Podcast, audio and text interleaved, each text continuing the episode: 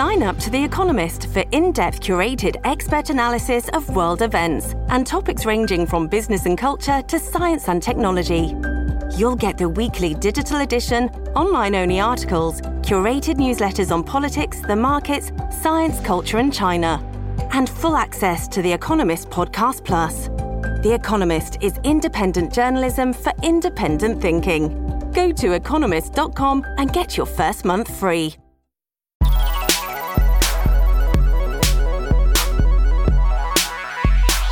Welcome to Oh God What Now? I'm Dorian Lynskey. Today on the podcast, commentators across the political spectrum appear united for once. Britain is a poor country that should stop pretending it's rich.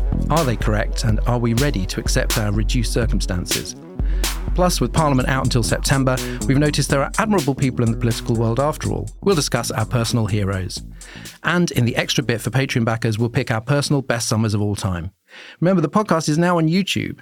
We're on a mission to clean up your algorithm so you won't be recommended Jordan Peterson videos all the time. Go to youtube.com slash now or follow the link in the show notes. If you're already here, I'm waving at you. Let's meet the panel. Uh, first up, Associate Editor of the New Statesman, Rachel Cunliffe, back from Switzerland. Hello, Rachel. How was Hello. it? Hello. It was wonderful. I turned the news off for a week and I came back and nothing had happened. Pretty much. no, no, nothing has happened. That's we've really got very little to talk about, except, except, except Britain's decline to poverty. Um, after weeks of stop the boats posturing, Rishi Sunak has admitted that it is, a, in fact, a complex problem that can't be solved overnight. You've written a column about that. Yeah. Was it perhaps unwise to reduce a complex problem that can't be solved overnight to a three-word slogan? I think they didn't realise quite how catchy the slogan would prove to be. So, what Rishi Sunak actually promised to do when he announced his five priorities in January was to pass l- new legislation to help stop the boats. And that got truncated to stop the boats. And actually, he has introduced the legislation. So, he has done what he said he was going to do. But because it's a really catchy slogan, people are now like, but you haven't stopped the boats. And he went, well, actually, technically, I never said I was going to. And that is having exactly the kind of positive warming effect on his reputation as you would expect. It's like saying you're going to help find a cure for cancer, but it gets reported as you have a cure for cancer. Yeah, but you spend the first half of the year trading off how great you are because you're finding a cure for cancer. And then at the end, go, actually, you've moved the goalpost. That's not actually what I promised. Um, wasn't moving the goalposts Owen Paterson with with badgers and TB, and he was. Someone said to him, "Have you moved the goalposts?" And he said in a live TV clip, "No, it's the badgers who've moved the goalposts." uh, and I feel something similar may be going on here it's with the, the, badgers again. it's the badgers. It's always the badgers. Um, so is this partly why Labour is at an amazing fifty percent in one recent poll? So I think that that probably has more to do with collapsing public services, everyone feeling poorer, interest rates, inflation, cost of living crisis. Um, I think those are the issues that are making even people who were Tory leaning think, hang on, this lot haven't got a grip. Uh, and it's not like Labour is massively trusted on immigration and, and, and, on being tough on channel crossings either. However, it doesn't really help that the government is pointing to one thing that differentiates themselves from Labour and showing themselves to be handling it really, really badly. Ros Taylor is the host of Jam Tomorrow and author of an upcoming book on trust. Hello, Ros. Hello, Dorian. Uh, Frans Timmermans, the former head of the EU's Green Deal programme, has just resigned in order to fight the general election in the Netherlands. Um, is his exit a big deal for the EU's climate policy? Uh, yes, it is a big deal. This is a bit inside baseball, a bit a bit Brussels special. You know. People uh, like that. Yeah, yeah. Uh, now, it's not good news that he's leaving for the EU anyway. It might be better news for uh, the Netherlands if they get a uh, prime minister who uh, is not Geert Wilders as is happening here with net zero and the backlash that we've seen over the summer, there is a bit of a backlash also in Europe against aspects of net zero. One of them, uh, for example, is the Germans being very annoyed about um, the forthcoming ban on gas boilers. Which they suddenly realised is going to be really, really expensive for a lot of them, and fair enough, it is and also agriculture. Now, agriculture has always, of course, been central to the EU and the EU's idea of itself. And one of the aspects of the Green New Deal is cutting down the use of pesticides, they're, and they're responsible for a lot of emissions. So that is going down very badly with a lot of farmers, including in Timmermans' home country, the Netherlands. So there's also no plan for carbon capture. They haven't come up with an idea of how they're going to do that yet, which is a big gaping hole in the New Deal. And they are coming under pressure because the US, of course, is pushing through massive, massive subsidies, massive Green New Deal, and the EU needs to catch up. You might think a low lying country like the Netherlands would be particularly keen on action on climate change. Well, yes, but on the other hand, there's a lot of pigs, and you know, and and uh, those pigs need to be sold. You know, bacon. It's uh, it's a it's a big thing, uh, agriculture in the Netherlands, and uh, also they've successfully, of course, managed to keep out the sea in previous uh, decades. They, and, and famous for that. They're pretty good at that in the past, so perhaps there is a little bit of overconfidence. I'm not sure. If it's not the badgers causing trouble, it's the pigs. Uh, returning this week is one of the writers of Mrs. Doubtfire the musical and co-host of We Are History, which you can listen to on your way home from Mrs. Doubtfire the musical. And I first came across him through his excellent book Things Can Only Get Better about being a Labour activist in a time when uh, being 50% in the polls was the impossible dream. Uh, John O'Farrell, welcome to the show. Thank you for having me on. By the time most people hear this, Donald Trump will have surrendered to authorities in Fulton County, Georgia. The judge says he can remain free until his trial, provided he doesn't attempt to threaten or intimidate witnesses. How likely do you think it is that he will exercise uh, this self restraint and respect for due process? I think that he will not overtly threaten witnesses, but uh, he won't discourage his, support, his supporters from doing that. Uh, the, the, the great thing about the Georgia indictment, it means that A, we get to see a mugshot. I think this was on your show uh, uh, earlier in the week or last week. We get to see a mugshot of him, which I'm really looking forward to. And um, he can't, if he gets elected, pardon himself from state uh, offences so that he can't be innocent uh, after all this has come out. Um, the trouble is, you know, the, the Republicans who support Donald Trump completely believe that he is being persecuted, that this is a witch hunt, and that the election was fixed.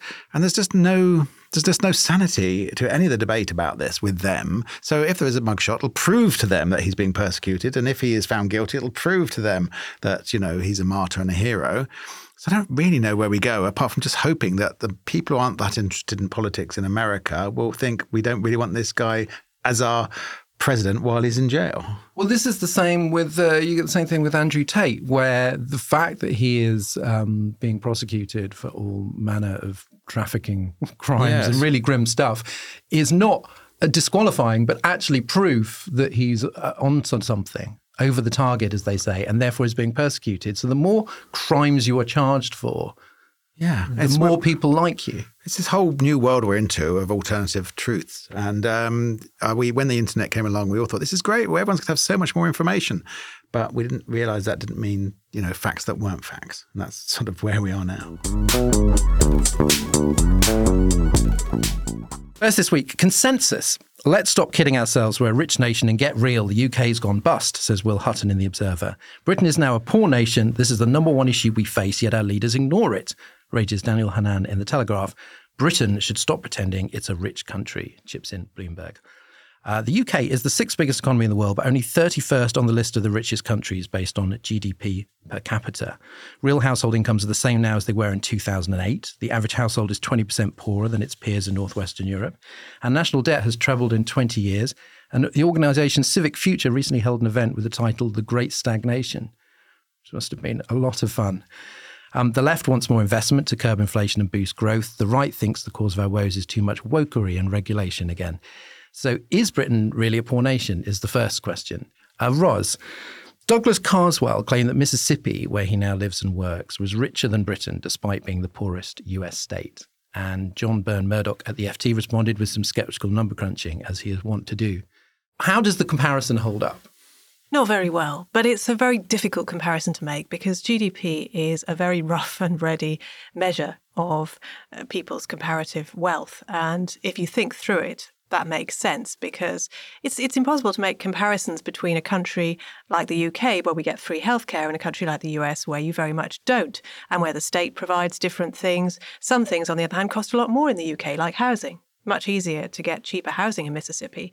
Americans are taxed less, so they have more take home pay. Just because your GDP is lower does not necessarily mean that you may not benefit from things that the state provides. But you know, we are, that doesn't mean to say that we are not, uh, it doesn't mean to say that we're doing very well. And of course, you know, we talk about having free healthcare in this country. We do have free healthcare in theory. Actually, we have uh, healthcare that we have to often wait a long time for.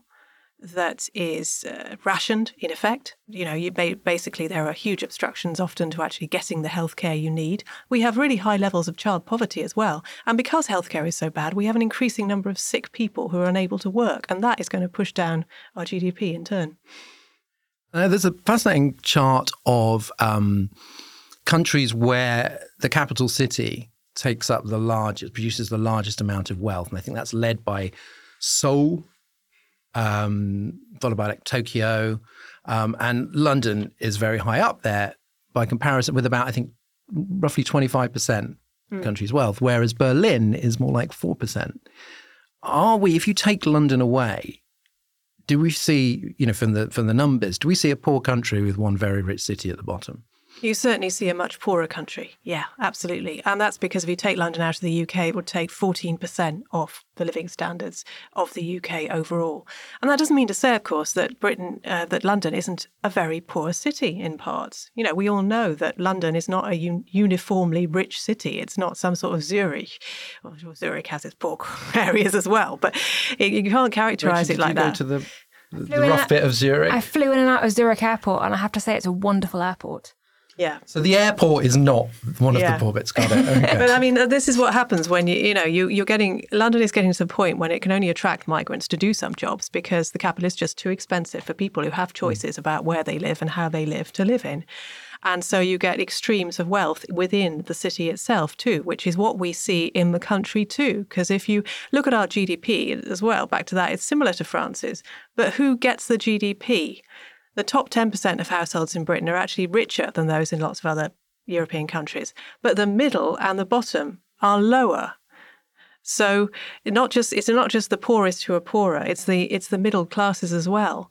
And this is why levelling up had that instinctive appeal and why Boris Johnson tried to go so big on it, because it's although it's fundamentally an anti-inequality slogan, which you wouldn't think normally would appeal to the Tories, it does speak to something that people felt very, very strongly. So there's so many moving parts that, that actually the, the, claim that Britain is a poor country, the UK is a poor country, depends on the stats, hmm. right? That it's yeah. it's not depends which stats you look at. There's one stat that's leapt out at me from that Will Hutton article. That was that uh, small children in Britain are among the shortest uh, in Europe. In, and I thought, well, that's something you just can't argue about. If our yeah. uh, the child poverty is so great that children are not growing as fast and would be several inches or centimeters short, shorter than their European counterparts, there's no arguing with that. It's just a very demonstrative example of how bad child poverty has got in this country over the past 15 years. One, one in three children are living in poverty. Yes. that was another stat from there that jumped out of yes. me. Yes. That it's it really is that high and that that is not just an issue in itself obviously it is an issue in itself but if you look at the next kind of 40 years the kind of start those children are getting the kind of education they're getting and their ability to be productive members of society and economy is hampered by that. So we're kind of looking at a long-term challenge from that as well Rachel, Poland and Romania are on track to match our economic output in the next 10 years. I recall, I'm pretty sure, a reader on the New Statesman podcast complaining about the phrase even Poland and Romania. Yeah, I remember that. does, does that reveal, I can't remember if you were on that one or not, but does that reveal a sort of soft xenophobia and a certain sort of hubris that we cannot bear to be overtaken by countries that we're used to looking down on as sort of, you know, post Cold War yeah. basket cases. I think there absolutely is some of that. And uh, in a way, maybe a touch of that xenophobia can be helpful if it means that the Conservatives suddenly take it seriously and go, oh no, we're going to be overtaken by the countries we used to look down on, and we actually have to do something now. I don't really think it matters if on paper Poland or Romania or any other country overtake us in economic output, just as I don't think it really matters definitively whether we pick a metric and go, we're a rich country, we're a poor country. In terms of GDP, we're one of the largest economies in the world. In terms of outcomes on various metrics, we, we, we do a lot worse. I think, I think the thing that matters is what standard of living can normal people, most people in this country get. And the fact that we have a huge amount of our GDP, of our national wealth, is tied up in property prices. So we have a whole lot of people who, on paper, are millionaires. They probably don't feel very wealthy, especially if they've got high mm. mortgages or if they've paid off their mortgages, even if they, they, they sit on these assets, if they feel that uh, they can't make their bill payments or, or shopping's got more expensive or they can't afford the holidays that they used to. The fact that they're sitting on an asset worth several million pounds doesn't really feel like wealth. So you can look at the numbers on paper and go, London is this incredibly wealthy city. A lot of that is tied up in property that doesn't tell you very much about people's lives. John, this is not the economy that Tony Blair inherited. Um, low growth changes politics, especially for Labour. Does it make it more acrimonious if it really comes down to who gets the slice of a not growing pie? I think it is a very different situation to the one that Tony Blair inherited in 1997. Although I don't think I quite appreciated that at the time, that John Major had done anything good or that the, the country was going in the right direction in the end of that major government. Um, now we look at it and go, it's actually a really tricky thing for Keir Starmer to come in because people are going to have huge expectations for uh, change and, and, and improvement in their uh, standards of living, and the money just isn't there. Um, so yeah, I think it's going to be really tricky, and uh, it's going to make it much harder for Labour to win that second term, given that we've seen how wildly fluctuating the, the, the, the voters are and how shallow I think that support is for Labour. Though it seems to be wide, it seems to be quite shallow as well. Yeah, I think it's going to be very different to 1997 and what uh, what Blair inherited. Um, and it's going to mean that you know, we're not going to suddenly go, great, there's a Labour government, look, all, all the wages have gone up and we're all, you know, paying, inflation's going down. And it's not, it's not going to be the magic bullet we all sort of hope and sort of presume it will be. Well, Liz Truss, bless her, um, was very into growth, growth, her. growth. I love how you said that as one word. Liz Truss, Liz Truss bless her. Um, and she did seem to sort of believe in like the magic bullet, which turned yeah, out to be aimed at her own head. um, you know that this would just kind of like well all you do all you do is you kind of slash uh, taxes and suddenly there is growth. And all of these um, frankly very depressing articles are pointing out how um, how long term and structural it is. And you can't just come in and just go we found where the growth was hiding. Here it is. So uh, let's talk briefly about the reasons for this. Ros, we love to blame Brexit for everything. It's made this podcast what it is. Um, and COVID certainly didn't help. But but it does go back further. Is there a kind of like what what are the origins of this low growth, low productivity? Yeah, I mean the the terrible irony of Brexit is that you know it was in part prompted by the uh, people being fed up with the state of the economy and the inequality in Britain in 2016. And it goes back to the 20 uh, to the 2008 financial crisis basically and what happened after that because wages and productivity have basically been stagnant until uh, since since then. And then we started building in these structural weaknesses that we've got in the economy, as Rachel talked about the massively high property prices and the way they just keep booming, not building enough housing, the changing kinds of work that we do, and the way that there are so many more zero hours contracts, which mm. contributes in quite interesting ways to a lack of productivity, and of course, austerity and what that did to the uh, health service and uh, the knock on effects that has had. So there are so many things playing into the situation that Britain is, finds itself in now. Yeah, and looking at that stat that our national debt has doubled in 20 years, I was just like, austerity, you know, for all its other sins, really didn't succeed mm. on its own terms. No. Or any terms whatsoever. No, it, it didn't. Um, and of course, there, you know, the, the questions about whether it was even the right time to do austerity and whether you shouldn't actually have been ploughing more money into the economy is a very live one. Um, John, Daniel Hannan, um, being who he is, thinks that we're getting distracted by, quote, equality, obesity, trans rights, and other ephemera. Um, does the economy have anything to do with whether or not politicians are thinking about other things? I, I, well, uh, for A, I didn't actually read that that article because the Telegraph kept trying to make me join it. I thought I'm not doing that, so no. I uh, clicked on it a few times and I thought, okay, well, I can saw the headline. Um, I think there is a serious point here: is that we're talking about you know what Keir Starmer will do when he comes in. I think he'll be a proper politician and he will govern. And I think at the moment we have a permanent campaigning party in power. So they are looking to drive a wedge between the voters and Labour over whatever they can, whether it's small boats or trans rights or woke issues and culture wars. And so so much focus is is put onto these issues rather than poverty, cost of living, um, NHS, schools, hospitals. This is what really matters and affects people's lives. And most voters uh, will vote on those issues, I think. And I don't think it'll get much traction uh, whether, you know, um, Keir Starmer struggles to answer the question, can a woman have a penis? You know, that's just like uh, um, not what uh, most people are worrying about when they're, you know, queuing up at the post office. So there, I think we have a government that is, uh, and we have had really since Brexit, a government that is seems to be very focused on holding on to power rather than using that power to govern and get us out of the mess we're in. I did think it was interesting that it's Dan Hannan saying, "Oh, we're getting distracted from core economic issues mm. by things like culture war things and trans rights." When Lee Anderson, deputy chairman of the Conservative Party, has literally said, "We'll fight the next election on culture war and trans rights. Uh, although trans rights are very much part of the culture war, so that's actually one thing rather than two. I will take that up with him if I ever get the opportunity to. to it was a very weirdly sort of confused piece because I wasn't sure whether Hannan was going. I don't like these things. And it's a very weird thing to just go equality, obesity, as if these are just two things that are very, you know, they're very words, similar, just practically synonyms. Yeah. Um, and he was, it wasn't clear if he was annoyed that the people who were you know, worried about these things, like pro these things, or, or, or worried about the people who were anti the things.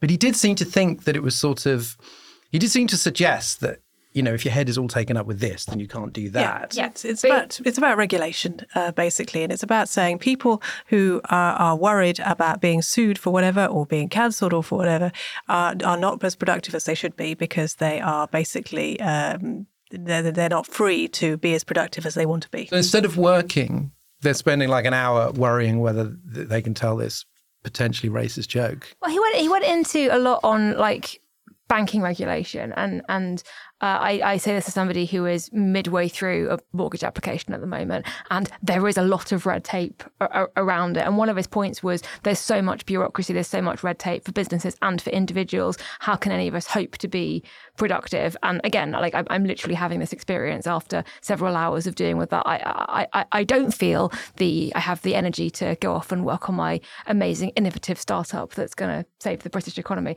However, a lot of that stuff is there for a reason, and particularly with financial services regulation, it's there to avoid the kind of build-up of systemic issues that caused the 2008 financial crisis, yeah, yeah. and also fight things like money laundering and cybercrime, which again we're generally pretty agreed on the fact that we should probably try and do something about. So he's sort of railing against this regulation and nowhere in the piece, obviously, because he's Daniel Hannan, did he mention that it could have anything to do with Brexit. Well, I didn't have time to do this, but I, I, was quite tempted to compare all these pieces and all the things that they think are problems and all the things that they think are solutions and see which ones um, align and which ones are completely contradictory. Because there were these weird points of overlap. And the, the biggest, um, I think, was the only fix that everybody seems to agree on is house building. Yep. So, can we definitively blame planning regulations and uh, NIMBYs I think that's a massive part of it. There's another stat that jumped out at me, which is that um, Britain will spend more on pensions in two years' time than on education, policing, and defence combined. And the sheer amount of tax revenue that goes on pensions has to be paid for by taxes in some areas, generally taxes on on workers and, and on sort of younger people. And that has an impact on productivity if at the same time you're not building enough houses. So you've got massive housing costs, really high childcare costs, basically all of the economic burdens on one shrinking section of, of, mm. of your electorate to protect another who have the wealth, not all of them, but that is where the wealth is concentrated, but don't feel like they have the wealth and are politically untouchable. As the oldest person in the room, can I just get in, jump in here and blame Thatcher for the housing crisis. This is a this is what I grew up doing, blaming Thatcher. But the shortage Why of housing, yeah, the shortage of housing. dead for a I know, but it goes back to the sell, massive, massive sell-off of council housing and the the fact they made it illegal to put that money into b- replacing that housing stock, uh, and the idea that the private sector can solve the housing crisis is in cloud cuckoo land. You need, you know, huge public investment in housing, and we had the same problem in the twenties and the thirties. And they eventually, they were, they were the, the, you know, private firms were building houses for the middle classes. We've we've got to. It's such a huge problem, and we have to have government leading the way on it. But it's not even just Brexit that creates additional pointless regulation. I mean, the ra- railways are an example. And don't get me started on the strikes because strikes are a terrible blow to productivity. I mean, they're really, really bad for productivity, along with all the other strikes that stop you working, that stop you going what where you need to go. The way that the railways were privatized basically created huge amounts of regulation multiplied across multiple companies that constantly change. And, you know, the right to get your money back when your train is late. It's a massive admin deal. It's a massive admin deal for everyone traveling and for the companies themselves. And this was entirely created by the structure that they set up and which in itself contributes to the delays because so often the companies don't actually work together. And so these very structures, you know, the deregulation that Hannan is, you know, championing, create because of the problems that they they themselves create, create further further responsibilities and further regulation, which he didn't seem quite quite to grasp. We've done too much, Hannan. So, Rachel, I'm going to end. Uh, Will Hutton wonkishly suggests splitting the Treasury into an office for the budget and an economic strategy ministry uh, to stop the Treasury having the final say on everything. I'm not going to pretend to understand exactly uh, how this would pan out. But is this the kind of what might seem to many people a lot more abstruse than build more houses?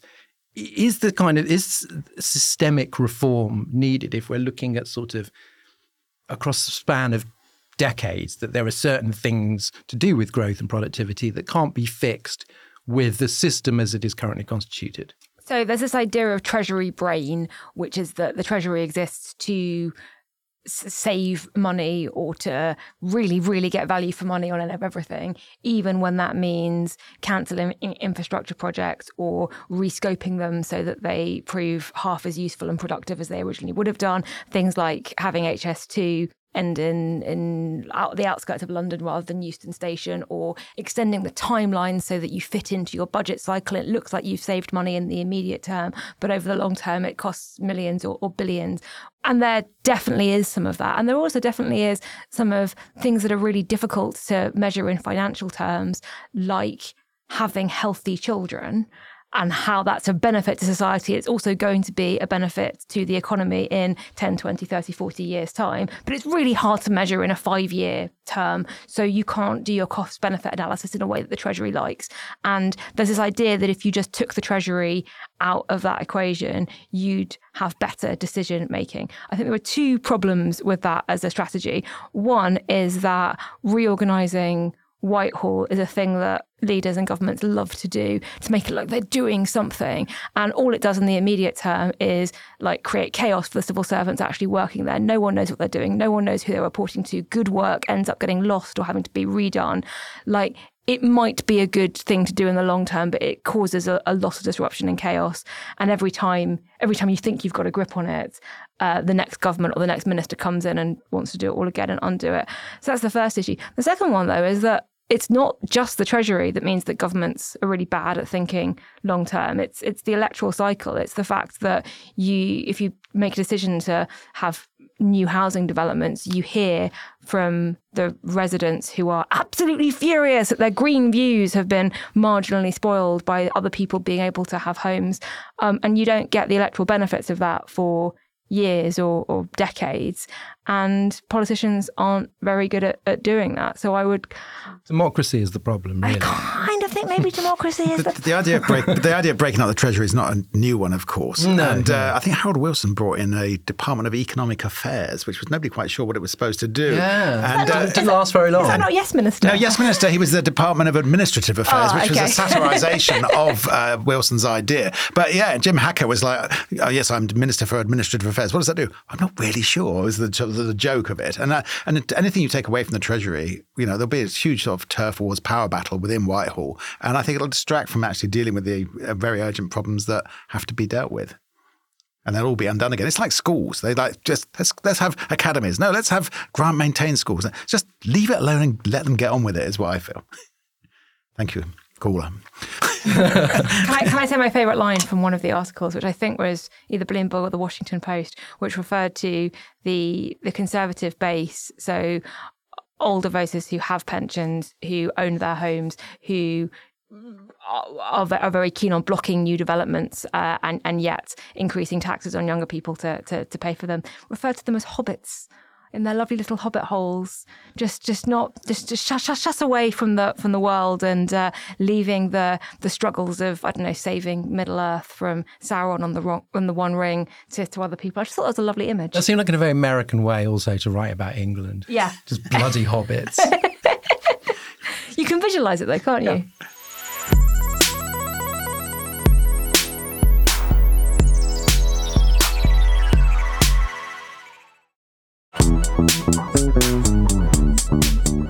Now let's have a question from one of our Patreon backers in But Your Emails, and it's kind of growth related. Uh, Peter Gowers asks, why are politicians so afraid of remote work? It really could level up the country, move the jobs and income to where the housing is, embrace it, leverage universities, and improve people's lives.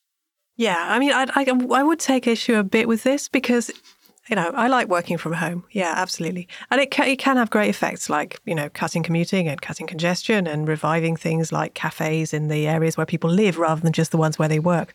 But, but, but, there's a mm. lot of buts. And there are often buts that don't occur to the people who are proposing this because they are not the ones who uh, cannot work remotely because a lot of work can't be done remotely. And that work is often much lower paid. And so you do risk having a situation where people who are in better paid jobs that can be done remotely have a lot more autonomy and it's all great and they don't have to commute anymore. And people who uh, work in lower paid jobs do, but they don't have the voice. They don't, for example, you know, you can you can start axing buses like we've done in the last two years since the pandemic. You can start running down trade, you know, the the country's railway system in various ways, and you don't get too much protest because people, the middle class, no longer use them and depend on them in the same way, and so they get screwed over you know the problems we have in intergenerational issues in Britain at the moment are the feeling you know that there are there are tensions between the generations for reasons we've just been talking about. When do the generations come together? They come together at work. If you're not physically getting people together, you don't have role models if you still see them as role models for younger people among older people in the office. You don't you don't have the kind of easy connections that you can cultivate in an office. And i think that's a real that could be a real problem could be a real risk. John you're a role model. Uh, um, it means i'm old but obviously, as uh, well, I mean, writers are, are, often remote working anyway. Yeah. But there, we we see lots of pieces in the right wing press sort of fulminating against remote do you, working. Do you know what I think it is? I think they don't trust people not to skive off. I think they just think that they're mucking around or playing solitaire on their computers or whatever their those Telegraph leader writers still have on their old computers. I want to say it was a Telegraph. It might not have been an article recently. What do people do when they're working from home? DIY and having sex. Right. Apparently. Well, I work from home a lot, and I can tell you I don't do either of those. Um, and I actually, someone who can work at home all the time if I want, and I choose to go into a library in central London and, and just have a, you know, create a phony commute just for the sake of getting out of the house and meeting some other writer friends. And that sort of balance of two or three days a week in town and a couple of days at home is great for me. And um, if people can recreate that model in the office, I think that's good. But I think there's something very important about socializing with work colleagues. So I think there is, I think people would be happier if they have those one or two, three days at the water cooler, as the Americans say. I mean, I like my sociable fellow. I like uh, getting out of the house. Um, but Rachel, on this specific point, says move the jobs and income to where the housing is. So I suppose he's thinking like hardcore, full force remote work, where people are literally all over the country. They can't come into work because they live in Inverness or wherever. Um, so is that would that work in terms of spreading the, the wealth, allowing people to buy, you know, to buy houses? It's it's funny you mention Inverness because there is a there's a New Statesman writer who was working from the London office before COVID and during COVID decided to move to Edinburgh to uh, live with her boyfriend. And when the management were trying to convince us to come back one or two days a week. She was like, no, I live in Scotland now. and they had to decide what to do about it. And the answer was, okay, you can carry on working from Scotland. Uh, the, the the risk, which um, uh, inevitably people mention, is if you can do the job from Scotland, why not from Bangalore, Chiang Mai, somewhere where wages and housing costs are much, much, much less. So, are you in fact uh, creating a situation where suddenly your job doesn't exist anymore because somebody can do it for a lot less money on the other side of the world? I think it really depends on the type of work we're talking about as to how much of a risk that is. Certainly, I think some of the tech companies, Facebook and um, possibly Twitter, were paying people less if they decided that they didn't want to live in cities like San Francisco and, and, and New York where rents are very expensive. Yeah, you want to go off and work remotely from the middle of nowhere, fine, we'll pay you less. But on the politics of it, I think, like, while agreeing entirely that um, the the infrastructure point and the recognizing that not not everyone can work remotely is really important. I don't think that's where Jacob Rees-Mogg is coming from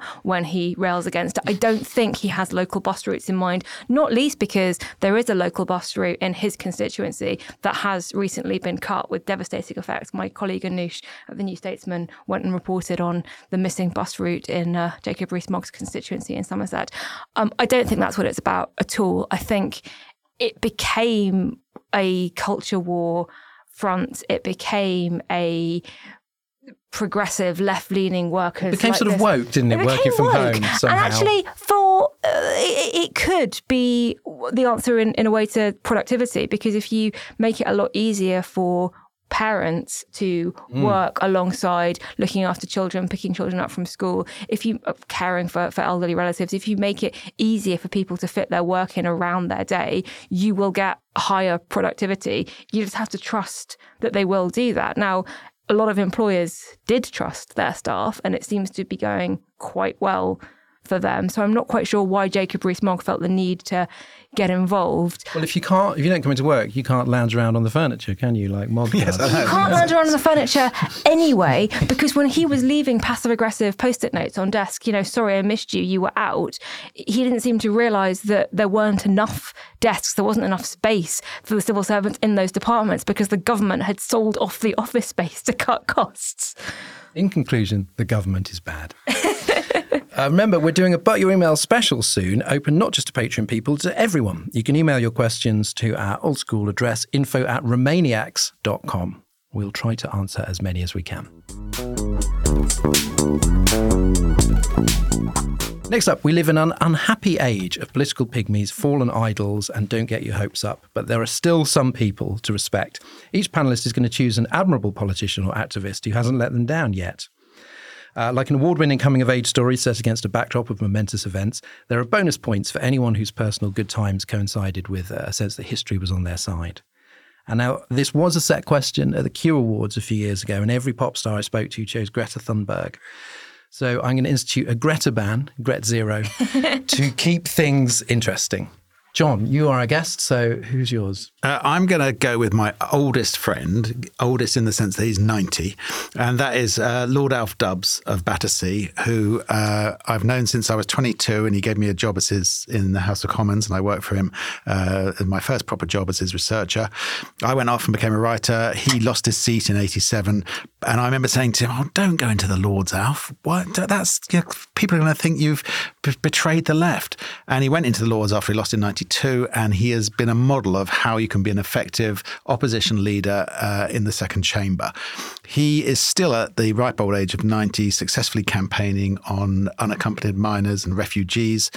Um, just this year, uh, he was about the only person campaigning on unaccompanied um, Ukrainian children. Uh, and got a change that means that over over a thousand children uh, managed to get to Ukraine f- f- to hear from Ukraine. That was reported in the Mirror in February, um, and uh, Alf was the only one campaigning on that. We know about the Dubs Amendment, which uh, caused uh, uh, which got meant that about 500 Syrian children could get over here, and Alf Dubs does this with enormous humility, which is very rare in a politician. He's an absolutely charming bloke. And he himself, of course, was an unaccompanied child refugee uh, back in 1939, coming over from Czechoslovakia. So beat that, everyone, if you can.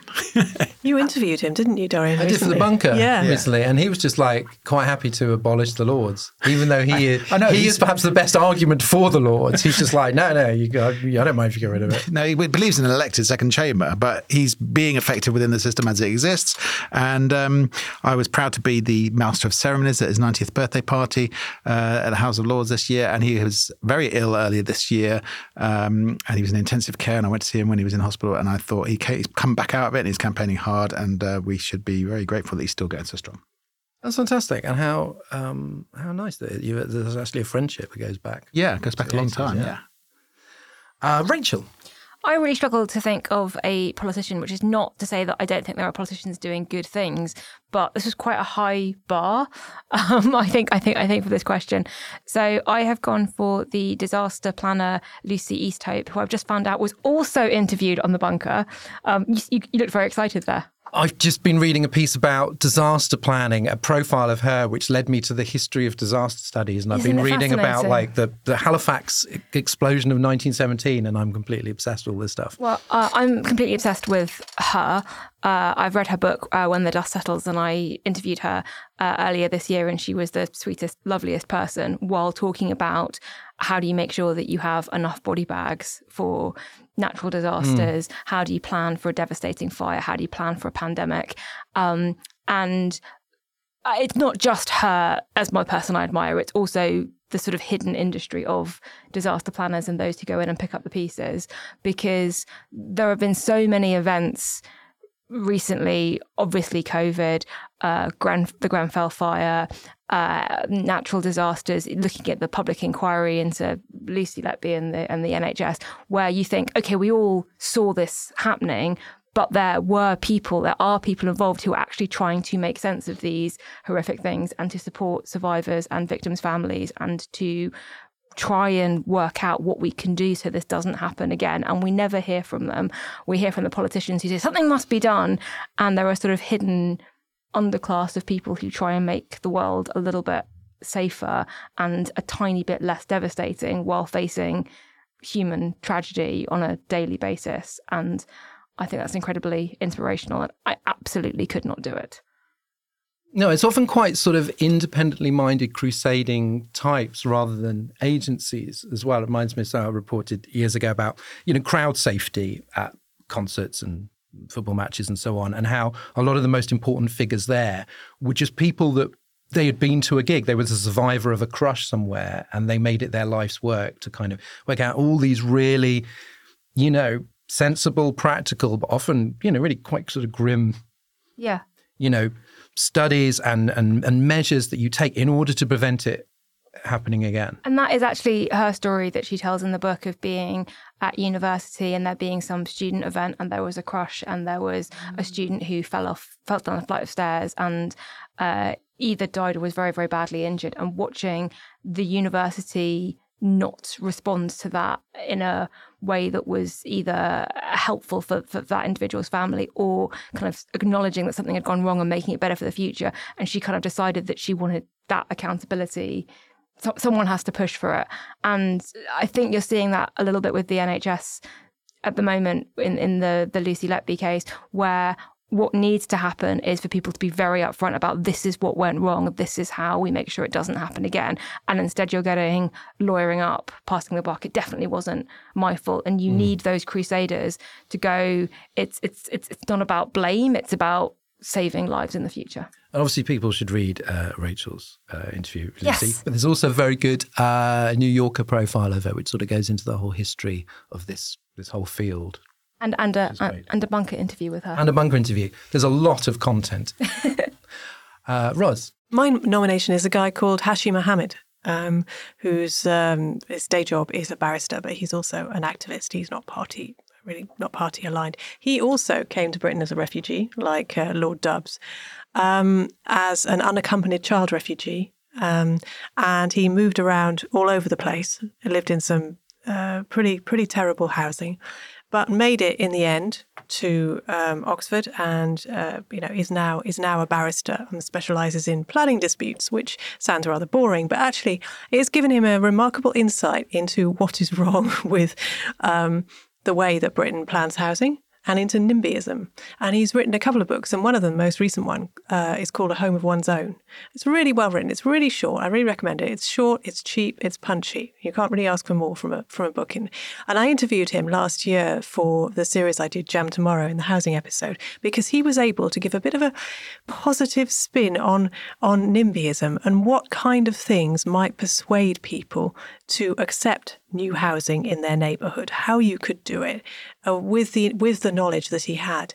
And a home of one's own, his book, you know, sets out what his journey was was like, and it ends with him moving in to his the house that he was finally able to buy in Wembley, um, and what a joy that was, and the importance that having a home has for people. And he's he's a brilliant communicator. He's a really really interesting guy. Fantastic. Uh, mine is uh, he sort of represents almost sort of my feelings about you know um, about disappointment. Um, is I just find that that um, that being on the left, I've seen so many people that at a certain point uh, I really admired just mm. turn into like terrible bastards um, real cranks. I mean, when I was a teenager, you know, John Pilger's journalism opened my mind. Now, it's mm. absolutely morally appalling. Um, I think. And there's loads of people like that where you'd like, was I mm. wrong? Did they change? Were mm. they always like this? Did the world change? Like, what is it? Um, and somebody who I admire because I think he's been around for so long, and, and still I find it's quite sort of courageous and independent minded, is Peter Tatchell, who um, activist for gay rights in the 80s, ran for Bermondsey. Bermondsey, and then kind of infamously yeah. like homophobic yeah, um, campaign against him. And on Twitter, um, as it will forever be called, he's often he's, he's he's you don't always know what he's going to think about things, but he'll often take a he's not sort of partisan. He'll often take a stand on things, and he'll be very sort of you know he's very strong on you know things like Ukraine and, and Syria. He's also, and he's willing to take the flack from certain sections of the left. He's sort of very he's supportive of LGBTQ rights, but also kind of supportive of free speech. And so, you know, again, I don't always have to agree with him, but I always get the feeling that he is he's not collapsed into dogma or conspiracy theories or crank stuff. And so he almost represents somebody that you liked, who you can continue to like as they age, and you're not suddenly going to go, "Oh God, what happened there?" And a couple of years ago, I saw um, production at the National Theatre of The Normal Heart, Larry Kramer's play about the fight for people with HIV to get respect and treatment. And at the end, a few rows behind us, Peter Tatchell stood up and gave this very brief, sort of like three line speech about what it was like at the time. And it was so powerful. And it sort of capped the play for me. And I genuinely felt like, and here's this guy, he's not a, you know, famously, I think he just lives in quite a sort of small flat. He is not a kind of wealthy or powerful or particularly influential person, but it felt like this sort of, this immense figure had stood up and kind of given this production its blessing and personally courageous as well. So to, mm. to, to, personally go up to Mugabe and try and arrest him for their a, their policy on uh, gay rights and to get beaten up, by, to get beaten up, yeah, yeah, by his uh, security guards, and he knew that, I presumed that was going to happen, but it was on camera and it was like uh, it drew attention to what Mugabe was doing, and you think, wow, that's putting yourself in the firing line in a way that I probably wouldn't have the courage to do. Mm. I think you're absolutely right there about people who had have views or are known for something and doing very positive work in that area being driven a little bit mad by Twitter and by the need to have an opinion on everything and a very short, punchy opinion and no room for nuance. And I have seen lo- lots of people who I thought were sensible and saying interesting things that I might or might not agree with go further and further down towards extreme views because they are pushed that way, often on topics that they weren't necessarily known for in the first place. Right. Like there's this idea that you have to have an opinion on everything. And one of my New Year's resolutions was to not tweet about stuff that I didn't have yeah. strong opinions on, to not feel the need of like, oh my God, this thing has happened. I must tweet out my opinion on it. Um, and I've, I've been a lot happier since not doing that. The, the, the, older I've got, the more I've gone. Do you know what? I don't know. I, I, I, don't know enough about it. I had a column on the Guardian for five years, and I always had to come down on one side of the fence from the other, and what I was writing about. And I was, I found myself going, but on the other hand, I thought this isn't, this is actually not very exciting, you know, uh, writing. But yeah, I think it should be fine to go. I really don't know, and I, you know, I'm sorry, but that's my position, and I'd love to know, learn more about it. Is a very respectable position to hold. That's what makes it so so very difficult to have heroes because you know you can only really keep that single-minded admiration of someone if you don't see all the different you know less attractive mm. facets of their personality which unfortunately as you were saying twitter tends to bring out. Uh, it, it, pushes you to to be your worst self i think in many ways. Look at figures in history and imagine them on twitter. Now i'm really concerned that that you know George Orwell could have been a real dick on Twitter. Well, I'm yeah, sure he would totally, have been. Actually, yeah. yeah. I think that's possibly why all of the celebrities picked Greta Thunberg because it's much easier when they're teenagers and they're known for one thing and they're Yeah. uncomplicated. I think um, you'd probably get quite a few saying at the time. M- Malala Yousafzai, Right, yeah, yeah. because you're known for one thing and hasn't had time to Yeah. grow up into a messy, complicated adult yet. the- But if you get to your 60s without sort of letting everybody down, I think is quite. If Tony. Blair had been shot dead on May the 2nd, 97, he'd be this hero of the left. You know what I mean? I mean, the thing to do is to die young like Che Guevara or John Lennon or whatever, and then you're always held up as this poster boy. Um, but uh, as maybe you, i mean it didn't yeah. work for say john smith No, well, he was not that young, but No, um, that's true. Yeah, but um, yeah, no. As you get old, I mean, you, who who knows what uh, John Lennon's position would have been on Brexit? But I think it did sort of work for John Smith because a lot of the things that people that don't like Blair, a lot of the things that Blair did Hmm. were things that John Smith was already doing. Yeah, but and yet a lot of people that. on the left will sort of hold up John Smith as like, if only he had lived, and he wouldn't have done all these things. And you actually look at his reforms, and obviously Gordon, very close to Gordon Brown, and, hmm. and so on. And you're like, well, he kind of would have done, but you know, might, he might not have gone people's tits in the same way. so but what's the moral of this bit of the podcast? Die young. Yeah, that's my point. Die young and don't be on Twitter. So, okay, so the moral of the first bit was democracy doesn't work. That was your, your point. And now die young. Good. Good stuff. Good summer fun.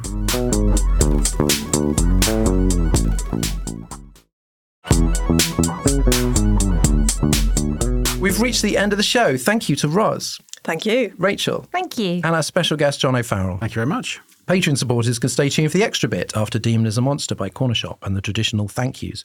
You too could join them and get the podcast early and without ads, plus lots more. Search Oh God What Now Patreon to find out how. We'll see you next time.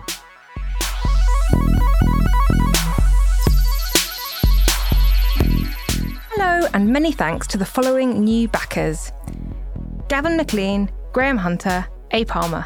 Many thanks from me to new backers Elaine Bates, Simon Banoob, and renewing his support, Will Salmon. And welcome back to these lap supporters who have come to Jesus and returned to backing us on Patreon. Hello to Andrew Johnston, he's renewed twice, Penny, and Martin Southard. We will see you next time. Oh God What Now is presented by Dorian Lynskey with Ros Taylor and Rachel Cunliffe. The group editor was Andrew Harrison, and the producers were Chris Jones and me, Alex Rees. Socials by Jess Harpin. Art direction by James Parrott and Mark Taylor. Oh God What Now is a Podmasters production.